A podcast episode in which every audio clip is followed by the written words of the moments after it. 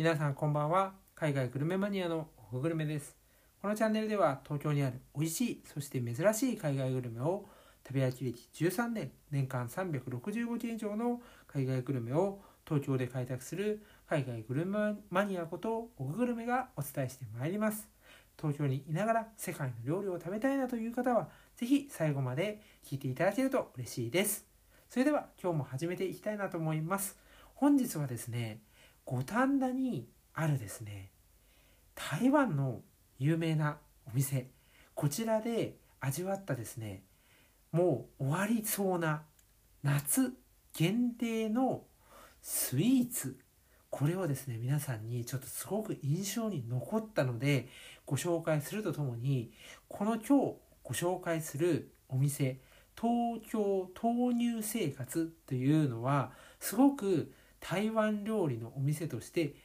人気なんですよね。で実際にこのお店ってすごく並ばなきゃいけないんじゃないのとか入れないんじゃないと売り切れちゃうんじゃないみたいな不安がある方も多いかなと思いますので実際に私が今どういう状況なのかっていうのをもうね最新の情報を皆さんにシェアして是非ね売り切れずに自分の食べたいものを食べていけられるようなそんなですねものお店の雰囲気とかお店のそういう、まあ、今のね状況みたいなところも合わせてお伝えしていきたいなというふうに思います。それではですね早速次のチャプターからこのですねお店で食べられるもう終わりそうな夏限定の台湾スイーツをご紹介したいなと思います。はいではですね台湾の夏限定スイーツご紹介したいなと思います。その名前が緑豆スープですね。緑にお豆そして湯と書きまして、え、緑豆スープですね。これがですね今日ご紹介したい台湾のですね夏季限定でありそして定番とも言えるスイーツなんですよね。でこれですねどういうものかと言いますとですねもうその漢字から想像できる通りですねお豆ですね。緑豆、まあ、緑豆ですよね。緑豆が入っていてそこにですねちょっとこうお砂糖を加えて色としては少しこうお茶のお茶を少しこう薄めたような茶色薄茶色のようなスープになっています。でこう中からスプーンでこうすくうとですね中からこうお豆緑豆がたくさん出てくるんですね。で味はっていうとほんのりとこう砂糖が入ってるんで砂糖のほのかな甘みは感じるものも非常にですねマイルドなんですね。そして驚きなのがこのお豆お豆は結構柔らかくホクホクとしてるんですやっぱりスープに入っているからお豆自体はホクホク感があるんですけどそのお豆のホクホク感とどっかちょこっとこうお豆のなんか殻のようなところのカリッとした食感も残しつつですね冷たいんですよ。これね。冷たいの。冷たくてまあスイーツだから冷たいのはわかるんだけどそれがすごくこうほんのりの甘さ以外はすんごくマイルドでしかもこうお豆のホクホクとしたなんかこう柔らかい感じこれが感じられるスイーツなんですよ。でこれ食べた時に何だろうなスイーツっていうとなんかもう甘々としてて結構しっかりと甘みがこう主張されるようなものでまあねカロリーも高かったりとかすると思うんですけどこれはねそれの真逆を言ってるスイーツなんですね。というのもこのスイーツっていうのはあのこれだけマイルドなんでっていうのももちろんなんですけど緑豆を使っててその緑豆自体がなんかね中国の医学では余分な熱を解放して潤いをもたらすみたいな風に言われてるらしいんですよ。でその夏ってやっぱり暑いじゃないですか。特に毎年毎年暑くなってますよね。そんな時に熱中症とか本当はあの危険注意報が出るぐらいじゃないですか。それでそういう熱中症の予防にもなるというふうにも言われているんですよね。そんなあの緑豆をふんだんに使ったちょっと甘いそんなスープなんですよ。これはねなんかスープでまあ確かにデザートなんだけどあんまりデザートっていう感じがなくてすごい何て言うのヘルシーなんだよね。体にいいんですよね。だからその女性の方とかで結構こうスイーツとか食べたいんだけどそれでもやっぱり結構体のこと気になってとかちょっと今ダイエットしてるんだけどとかそういう人って多分いらっしゃると思うんですよ。でもそう女性ってやっぱり台湾お好きじゃないですか。なんか僕のイメージやっぱりね台湾って女性の方がすごくこういろいろ魅力に感じるところが多いみたいなんですよね。もちろん男性の方でもそうなんですけど割合的に見れば女性が多いなと思っててその時にねこのヘルシーなそんなスイーツの、まあ、いわゆるスープだよね。これはね本当に嬉しい料理だなというふうにね思いますね。これあんまりこのホクホクしててすごい優しい風味でなおかつ冷たいスープみたいな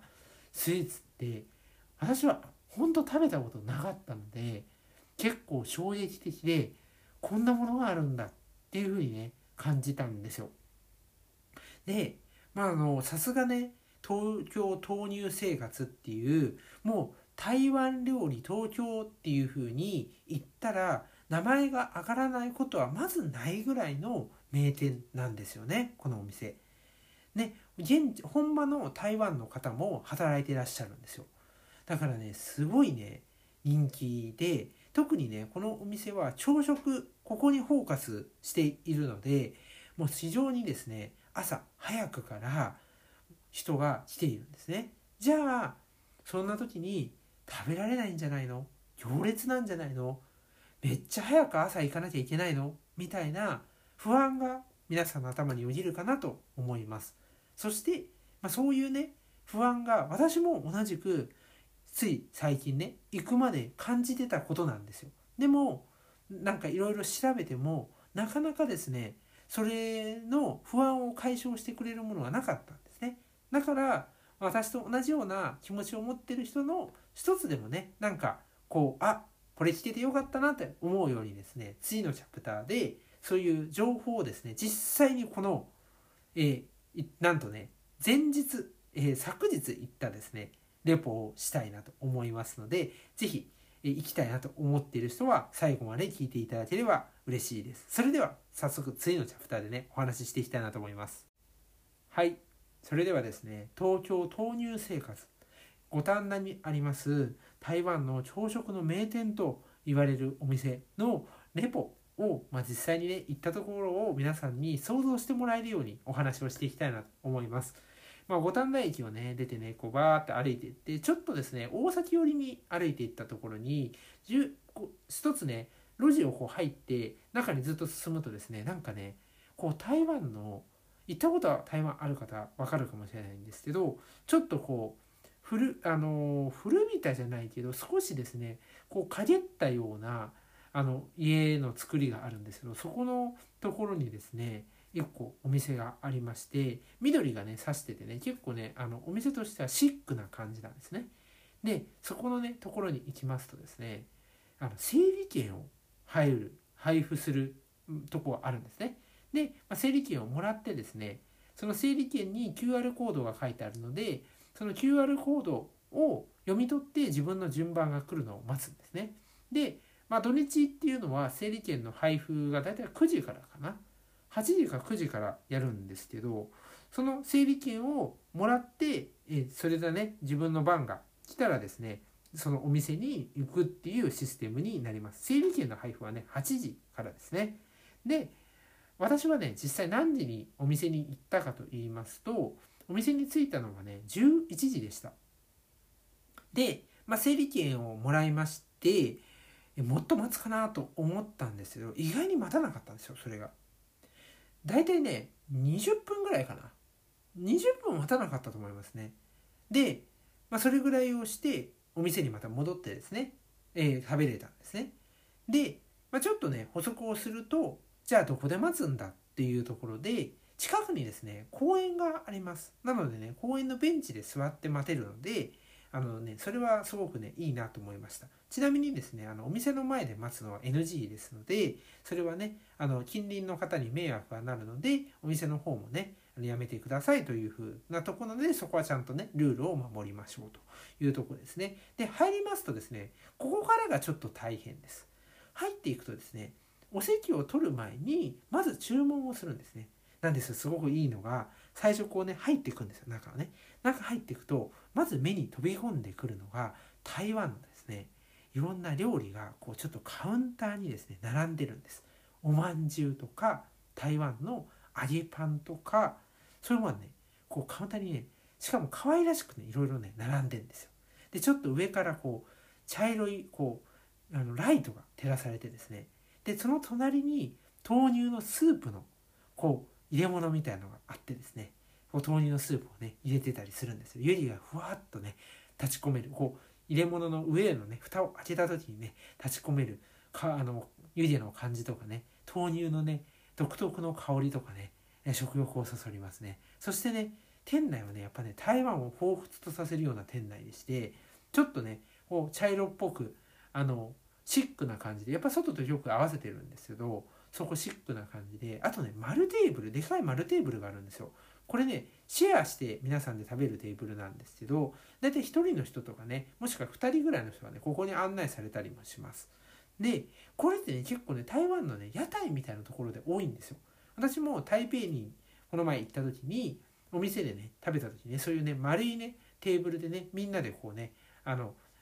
肩を寄せ合ってね食べるみたいなそういう感じであったのでねまさにそんな雰囲気だなっていう感じですね。そして注文をするんですね。ただねここでねちょっとね注文に時間かかるんですよ。なんでかっていうとねレジが1つしかないんですよ。でしかもそのレジで結構その商品の説明とかを聞いたりする人も多いのでどれを頼めばいいかなみたいな。